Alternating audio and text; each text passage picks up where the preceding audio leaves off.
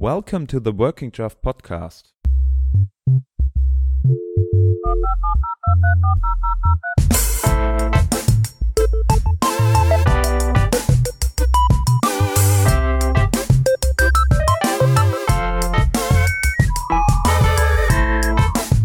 My name is Hans. And my name is Shep.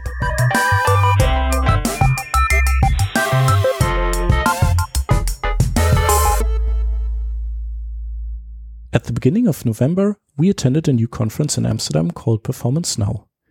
Performance Now is put together by no one less than Steve Souders and Tim Kadlec, two well known experts in the performance circus, and they teamed up with the people running the CSS Day. What they put together was nothing short of amazing.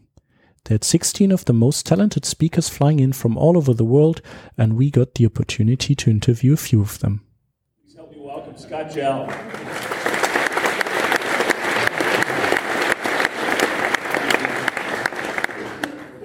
Thank you. It's a real honor to be here. The next interview is with Harry Roberts and Ryan Townsend, and we talked about third party scripts and how they affect performance and can even uh, bring down whole sites.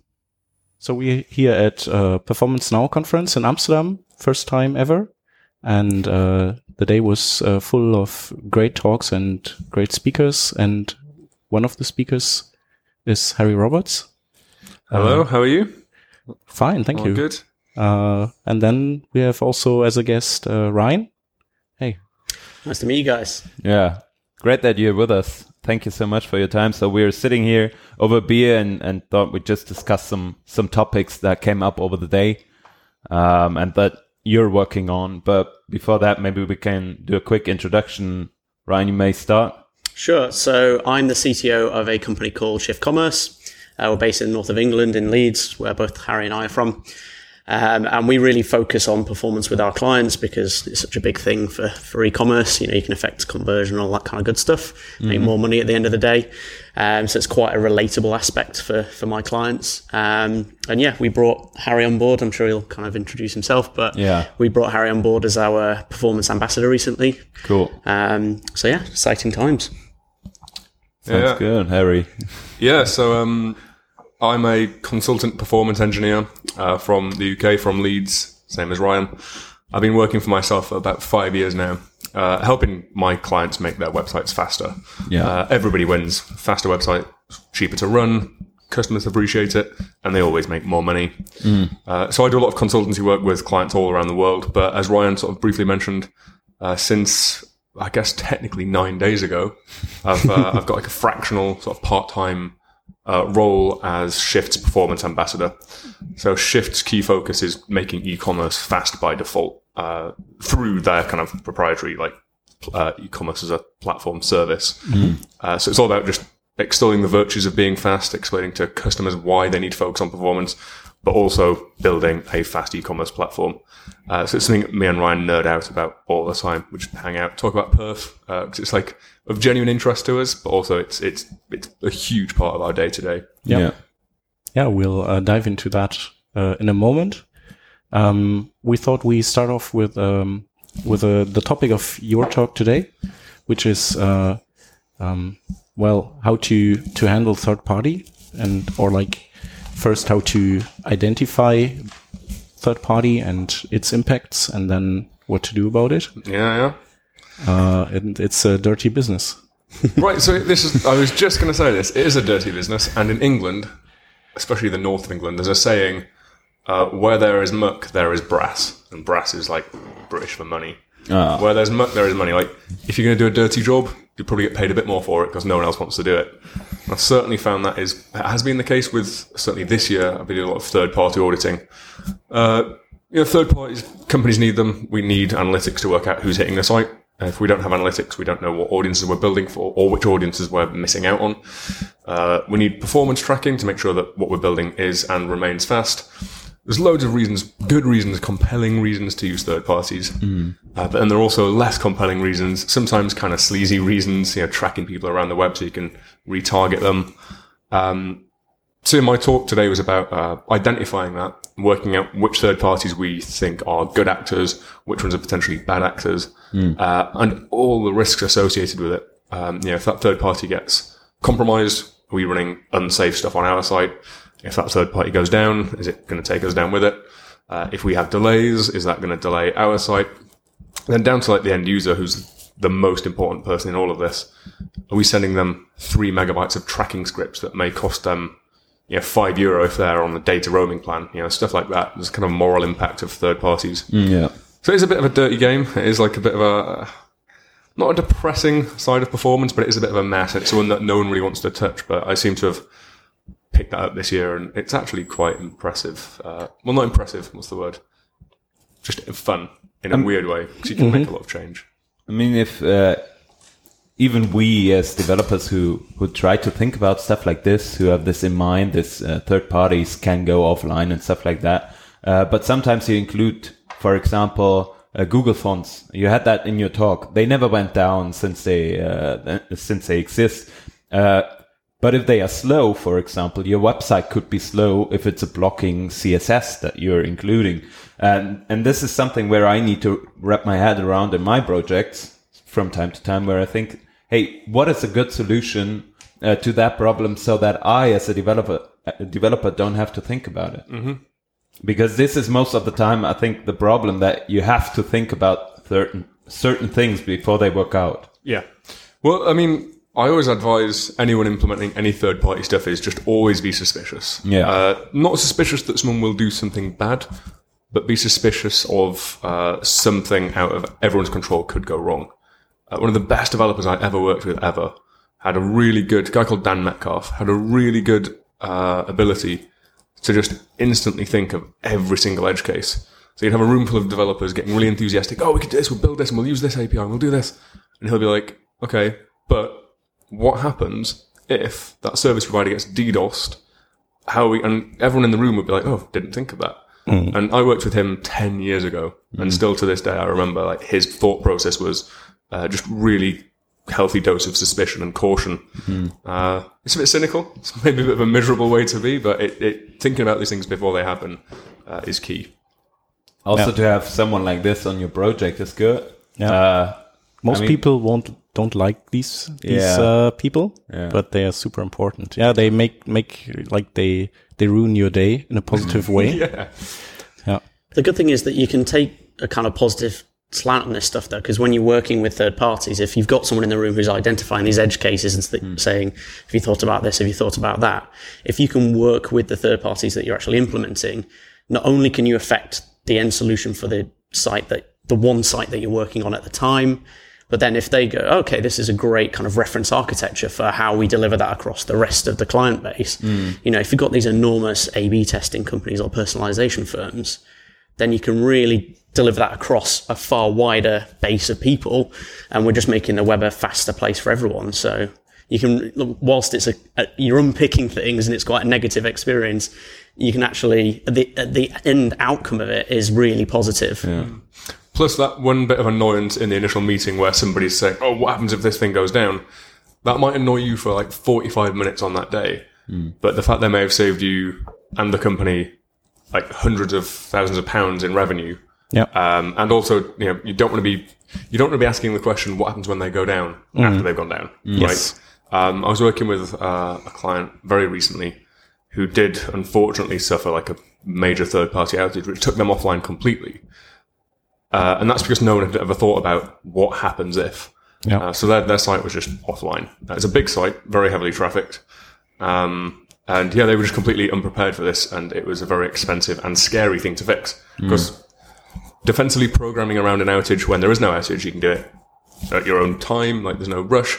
As soon as you've got a bug in live that nobody Yeah. really knows what's going on or how to mitigate it, no one does their best work when it's a hot fix. you need to deliver fast then. And uh, what is a good strategy to to to uh, yeah tackle that problem? Um, one thing you mentioned is like putting all the things that you could can, like for example, some third party uh, libraries, jQuery, Lodash, name it. Uh, you just put it on your own network uh, or in your on your own CDN. You bundle it with your code or anything like that. So this is one thing. Um, what are some other good strategies to to to let them fail silently, so to speak? Um, if it's not critical, so like analytics, tag managers, etc., that aren't critical, always load them asynchronously. Um, don't ever block up the main body of work for something that is only important if the main body of work has happened. I just find the in, I find the logic in making a blocking analytics script just bizarre. Yeah. Because why block your analytics when it can't measure the thing? That it's it's odd. So uh, load asynchronously, and if there's anything that is kind of critical but not 100% critical, uh, just have some timeouts. Say like you know, if this resource hasn't loaded within five seconds, then we need to switch to a completely different route and say, oh, we can't log you in at the moment because our third-party login provider is down. Um, or we can't register you at the moment because the third party registration provider is down. Here's a 10% discount code. So when you come back, by way of apology, here's 10% off. That's, that's a, specifically what I suggested for a client last week. Um, their third party auth tool went down. Oh. Uh, and instead of just showing a site that you can't log into, they were, they just showed nothing. It was just a blank screen for forever. There was no recovery. So it was like, well, I just have some defensive programming that says, right, we've tried to get this auth provider for 10 seconds. Yeah. We can either manually refresh the page for the user or we can give a message that says, really sorry, this is a bit embarrassing. Here's t- a 10% off discount code for, you know, just to say sorry. Yeah. Things like that. If you think about it before ahead of time, it's dead easy to implement. Yeah. But when they were all panicking because there was an outage, it was a bit of a different story. You were also showing uh, different ways of simulating, uh, like edge cases, um, already in advance in your lab, sort of, like uh, having a flaky connection or even blocking uh, certain requests and then observing what happens. And I think you also had the uh, the example with a site uh, that would not that would not load and wait over a minute until uh, until the the browser would uh, Show anything at all. yeah. yeah would would resort to to uh, calling the the request dead and to continue.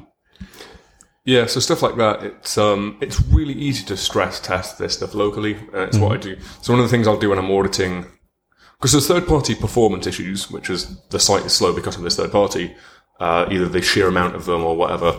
There's also the resilience and vulnerability issue of what if the third party goes missing, and it's really really easy to test that stuff locally.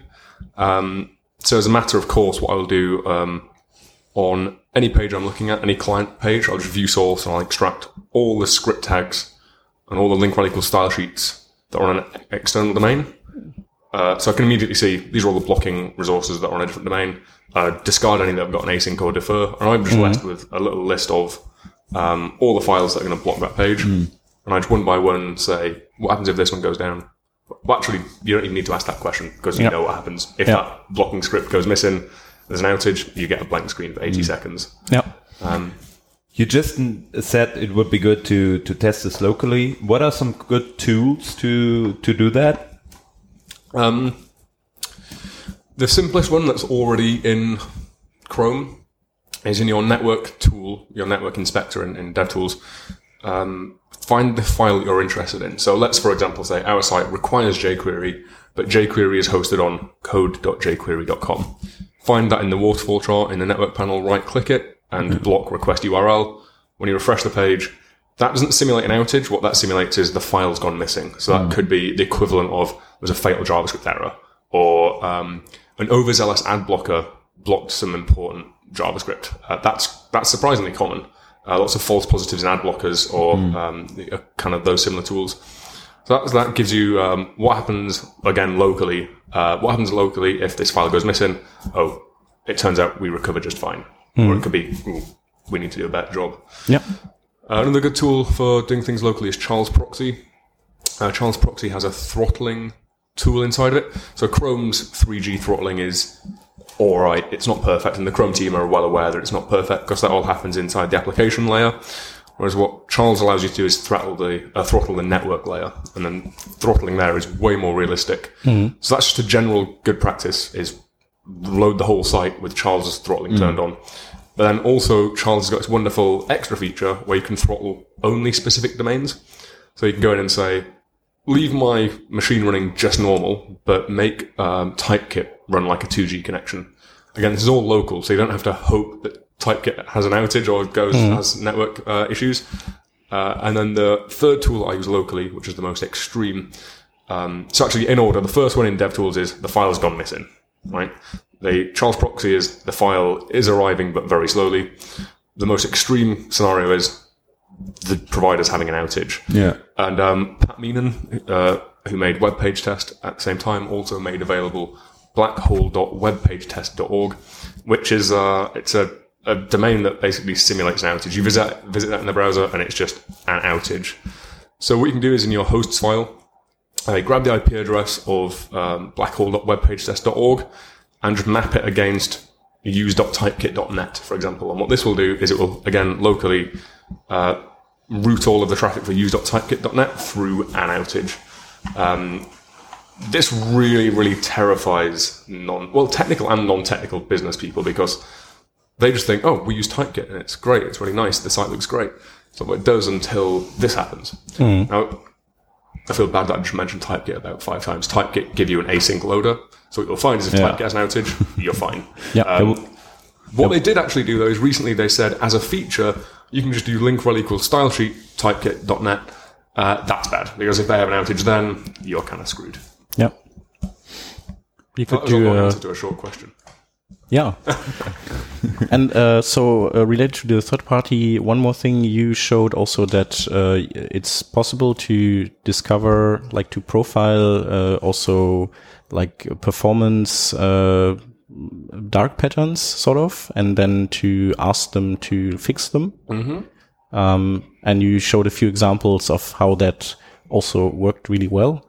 But um, so how is your success rate with that? So did you just show like the tip of an iceberg of uh, of not successful requests, or is it really that most of them are happy to help? So this is where I'm going to sound like uh, a bit. Well, I don't know what the word is. I'll let you decide.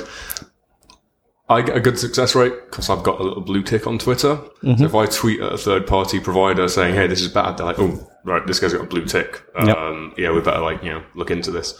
So for that reason, I think my success rate is pretty good. Um, however, what I would say is don't be discouraged if you've got like 13 followers because if you never tweet at them, they're guaranteed not going to implement it for you. Yeah. So my the message I tried to give in the talk is at least try something. Um, there's a really interesting case with a client uh, about six months ago.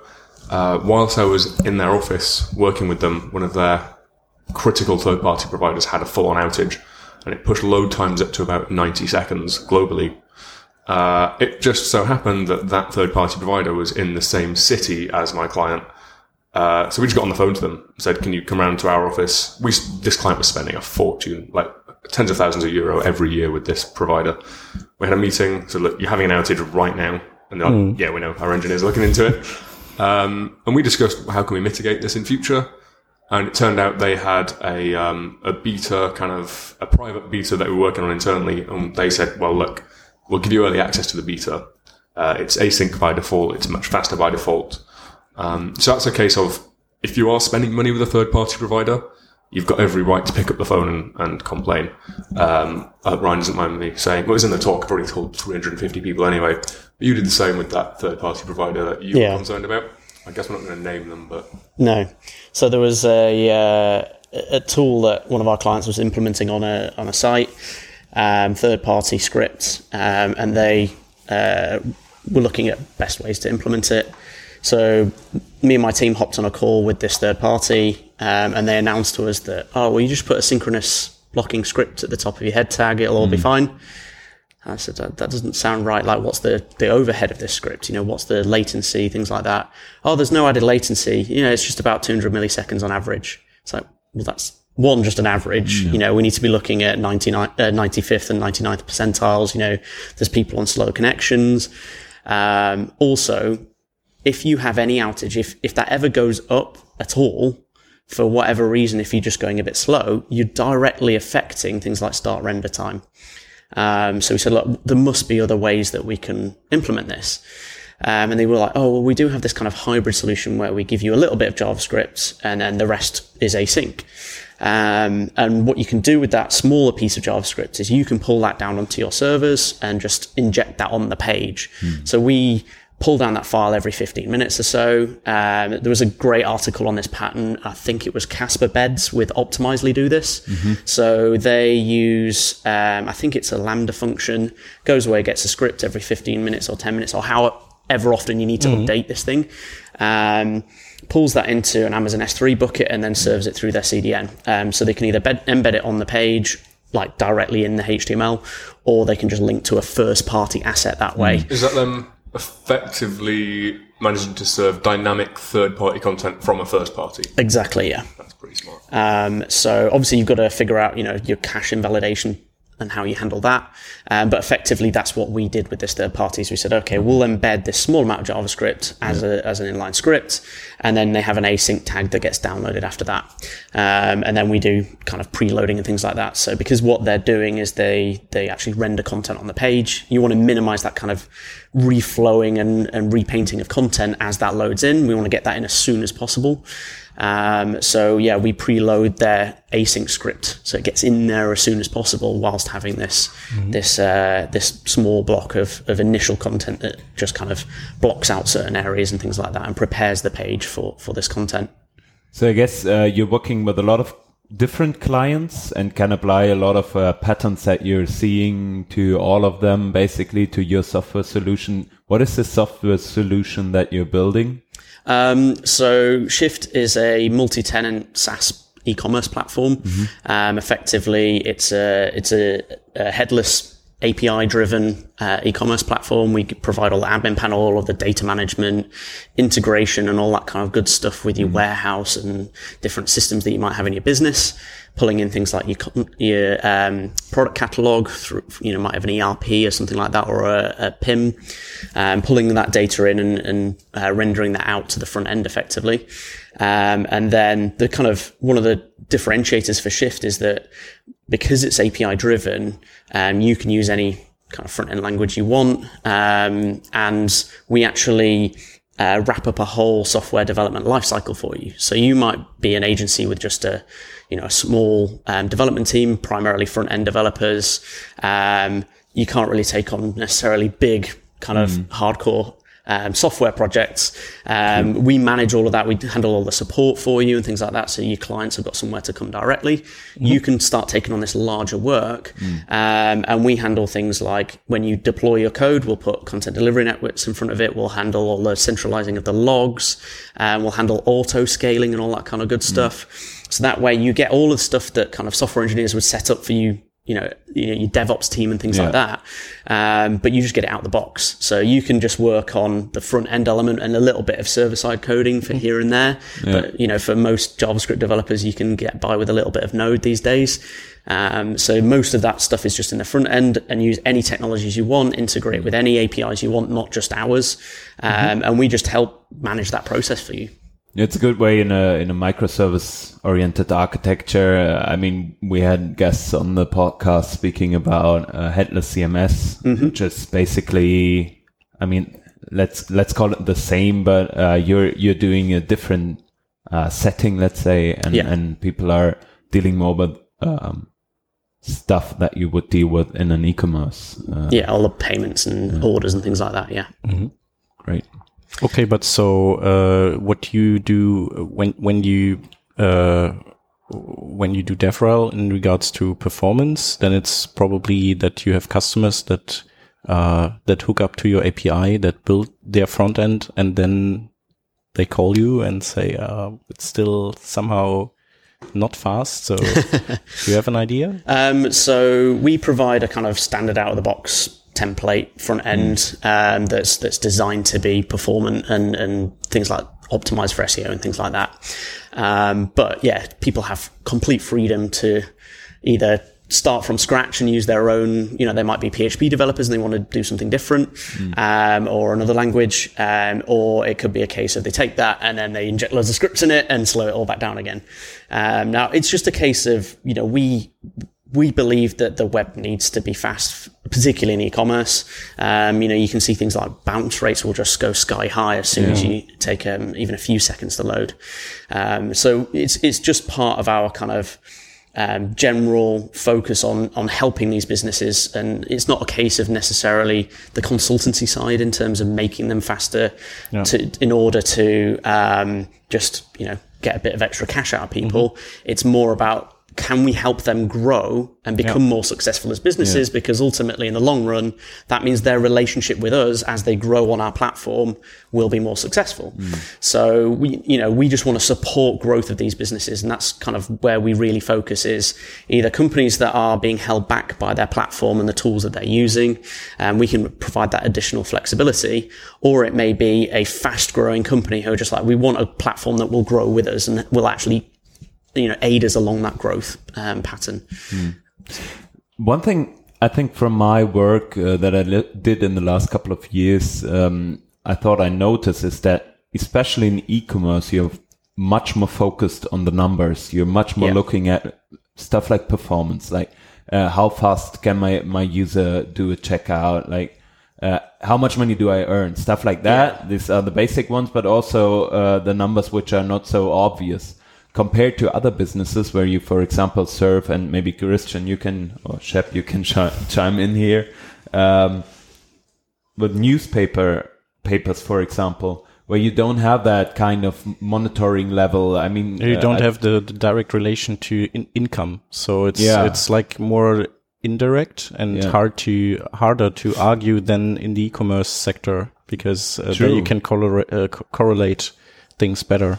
And I think people are not that much focused on doing stuff like that uh, as they are in, in e-commerce. The first time I went to an e-commerce uh, uh, um, company, I thought, oh wow, here are screens everywhere with charts on it, and and they are displaying what numbers they are making uh, money wise, also performance wise. Um, maybe my maybe it's a wrong impression, but I think uh, in e-commerce you're much more focused on working on with numbers Yeah. Than you are in other uh, more content uh, related uh, magazine style pages or so. So I think the problem that publishers have, or the pub- problem that publishers make, the mistake they make, is they optimize for getting fewer impressions on more ads. People resent new sites. People don't hang around on new sites. People very rarely browse around because, oh, that was an effort. We've got three auto playing videos. I've got to dismiss two pop ups. Yep. They'll just leave. So publishers optimize for fewer impressions on more ads. Whereas if they just inverted that paradigm and optimize for more impressions on fewer ads, increase engagement, increase loyalty. You don't want someone to think, oh, I hate going to the mail online site because it's full of ads. Yeah. What you want is someone who thinks, oh, the only newspaper I will go to is developed or whatever, whoever it is. Yeah. Because they don't ram ads down my throat and I will happily spend my morning coffee on that one website. Yeah. And I think publishers and most businesses online, they optimize for the short term or the quick returns. Um, I think it would be a very brave product owner or whoever that would sign off this project, but I would love to see what happened if a newspaper was like, okay, let's tone it down a little bit. Let's make a fast website. 'cause Fast websites always lead to better engagement. Yeah. Um, what happens if we have fewer ads, but get customers to stay or readers to stay around longer? Uh, I think that's the paradigm that they should be going for. But I, I do think it would be a very brave person who said, right, let's rip out all of the ads. Yeah. And so here's an interesting case study on this. Uh, GQ, the sort of lifestyle magazine, Yeah. they managed to improve load times by a very, very impressive 80%. Now, after that sort of performance improvement, uh, they actually saw an 80% increase in organic traffic. So non-paid, non-search, uh, sorry, non-paid search, uh, purely organic traffic. An 80% increase, right? So that's 80%, that's nearly doubling your visitors anyway. And of the 80% increase, they saw time on site improve by 32%. Um, they're running ads everywhere. They've put 80% more ads in front of users and the average user stays around for a third longer. The increase in revenue there for optimizing for the long term Yeah. is way bigger than sticking yet another auto playing video because people resent that. And ads pay out on impressions, right? Yeah. So if you can get some stay around longer, you know that's what's gonna. Yeah. That's Sometimes ads money. even just uh, count the loads and not the impressions, so you cannot even lazy load them. So that's one yeah. more thing. Yeah, yeah. Yeah. Um, so I think that's an interesting one for publishers because yeah, you're absolutely right. They don't attribute, they don't have sales.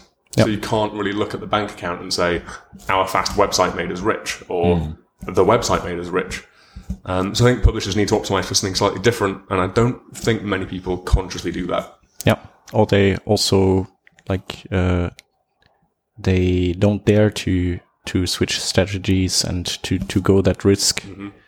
um, because they face a lot of backfire from all places. Al- Also, it's a very traditional, uh, like business sector, and uh, they they are still used to the printed ads, and more ads is always better, and so they're not sort of digital natives, opposed to e-commerce people. Uh, well, or they are more at least.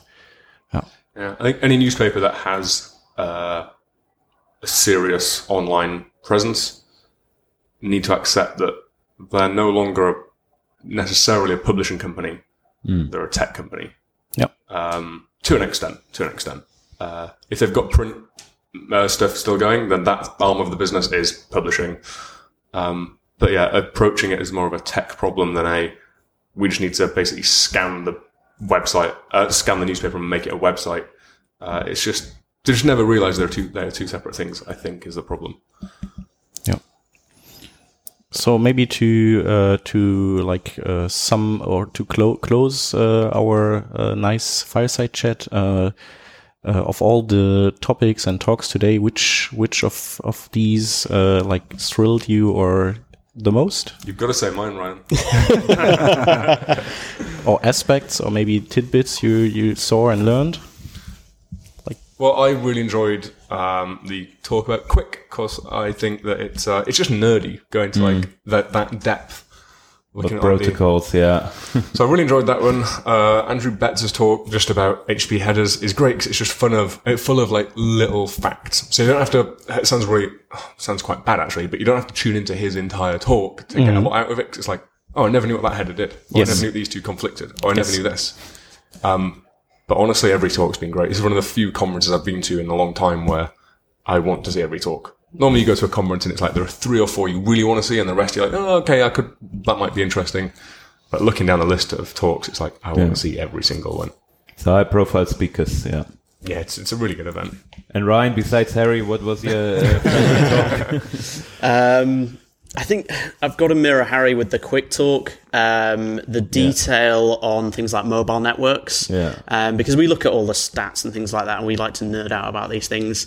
Um, actually understanding the infrastructure that's delivering things, you know, with the rise of mobile being, uh, you know, such a popular thing now, you know, it's it's critical that we actually understand how these networks work. You know, the you know landline internet might be uh, you know a little more reliable and consistent, but you know with mobile networks, it's got to go from your phone to the tower, and then you're on a consumer network, and you know it all manner of things can go horribly wrong. So. Um, so yeah, the, uh, the the QUIC talk by Natasha was really really good. Plus, she was dead funny. She was amusing. Yeah, she was she's- like a good speaker. yeah. Yeah. Yeah, Great. Yeah, luckily they are posting all the videos uh, in a few weeks, so So our everybody can- listeners might can watch also enjoy the videos. Yeah. How about you two? You two not really had a chance to say anything. What were your favourite talks? Oh, that's a good question. I think we Um, have to, to name now the, the people that we already interviewed. uh, yeah, I, I thought it was quite nice that Steve Souders opened the conference. Um, and I'm really look, looking forward to the other day. Sorry? Never heard of him. you never heard of him. Yeah, yeah, obviously. Making JavaScript fast was the was the talk. Um, but also there was this one talk um, that Adrian gave about uh, performance tweaks in his platform, where he he's uh, having these notes from from from playing music, which was kind of interesting because he named things like. Uh, um, doing booleans within uh, with bitwise operators and stuff like that, which you would usually never use uh, in in day to day code, but which is nice to just see. Oh yeah, you can do that stuff. Uh, so- Yeah, he had his own product and he's Yeah. really iterating on that and optimizing, squeezing out every bit. So that's that's nice. That's not the your usual developer day. Yeah, there's a really nice saying by Penn and Teller, uh, the magician performers. That uh, I think it's by one of them, probably the one who speaks.